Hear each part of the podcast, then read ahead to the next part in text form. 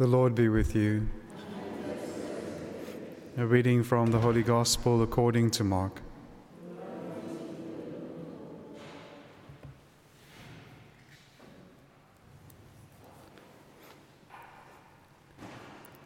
Herod had sent and seized John and bound him in prison for the sake of Herodias, his brother Philip's wife, because he had married her.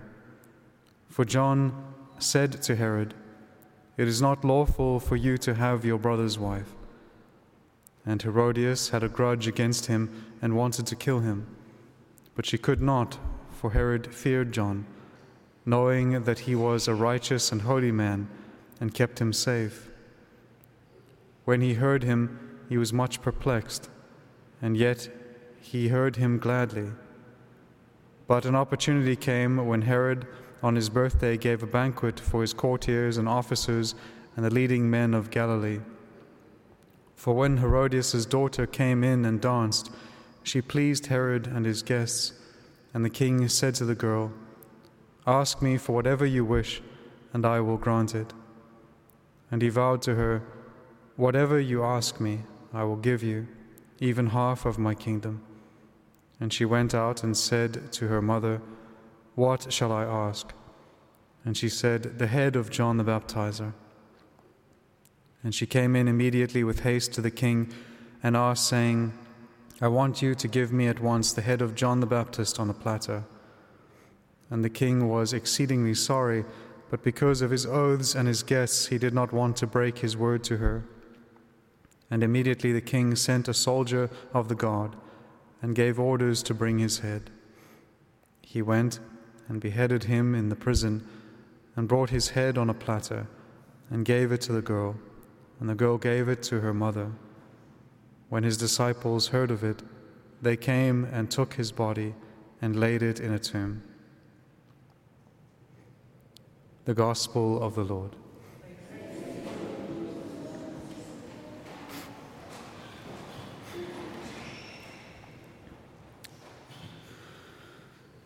So we celebrate today the uh, beheading of Saint John the Baptist. He's one of the only saints whom we celebrate both his birth and his death.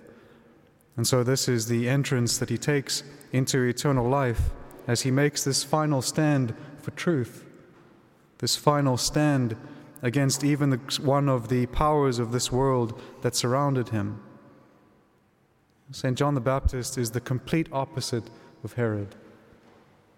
St. John the Baptist is one who brought his flesh, brought his body under a discipline and a control through his fasting and through his penance, through his prayer. He was detached from all the things of this world and was completely steadfast in truth and in the proclamation of truth.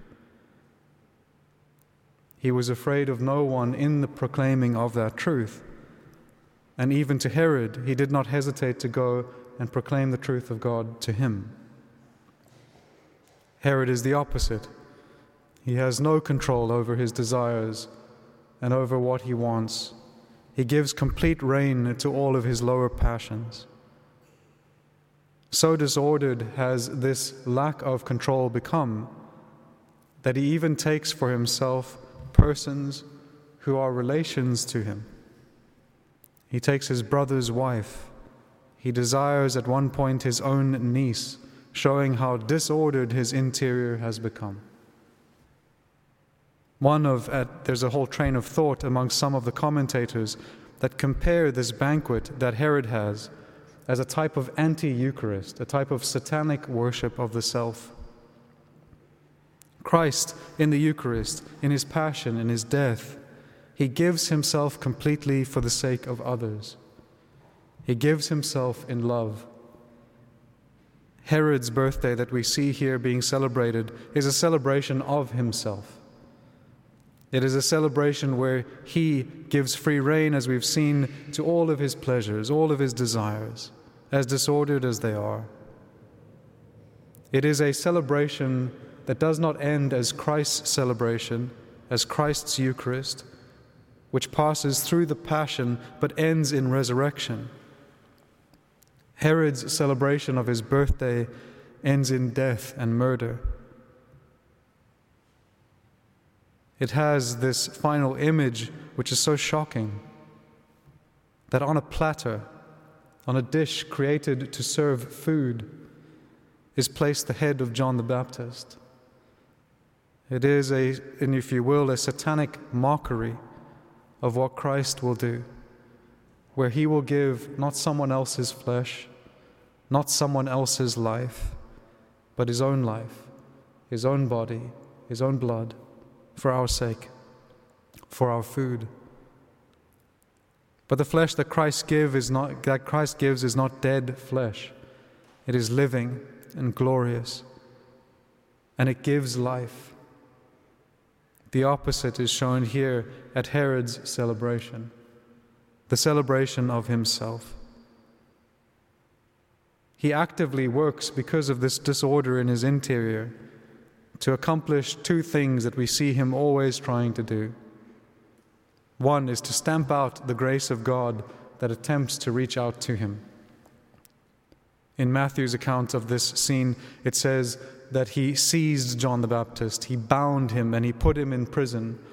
All of the same verbs used at the moment of Christ's own arrest when he is seized, bound, and put in prison. St. John the Baptist prefigures and foreshadows the death of Christ himself.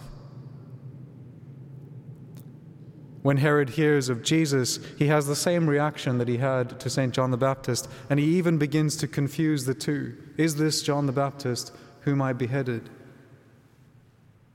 And immediately he wants again to seize Christ, to get rid of this work of God, this work of grace that is trying to call him to conversion. His conscience is constantly troubled within himself. He lives within the hell of his own making, the hell of his sin, the hell of a disturbed conscience. And so he is always working to suppress that operation of God, divine work. And it is for the sake of another work that he might give free rein to his own desires. He wants to stop the will of God and accomplish his will in all things. He is the complete opposite, not only of John the Baptist, but of Christ. Both John the Baptist and Christ, John the Baptist, through the grace of Christ, are strong, steadfast, virtuous. Everything that Herod is not. The tragedy is that Herod could have been. The grace of Christ can penetrate and can convert any sinner, but it requires an opening of the heart and his heart was not open.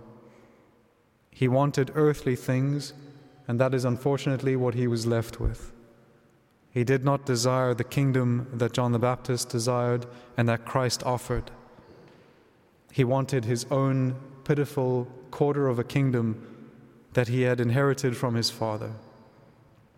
And in his fights for the saving of his own little kingdom, he missed out on entrance into the great eternal kingdom of God.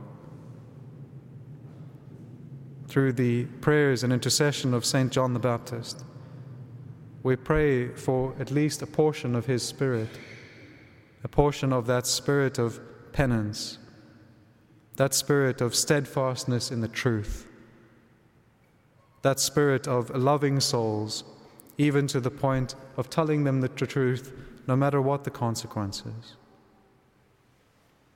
We pray for the grace to also point out Christ as he did, to point out Christ where he is present, as St. John the Baptist would always do. Behold the Lamb of God. Behold him who takes away the sins of the world. This was the great cry of the Baptist. This is the great cry at the Mass as we elevate the Lord in the Blessed Sacrament.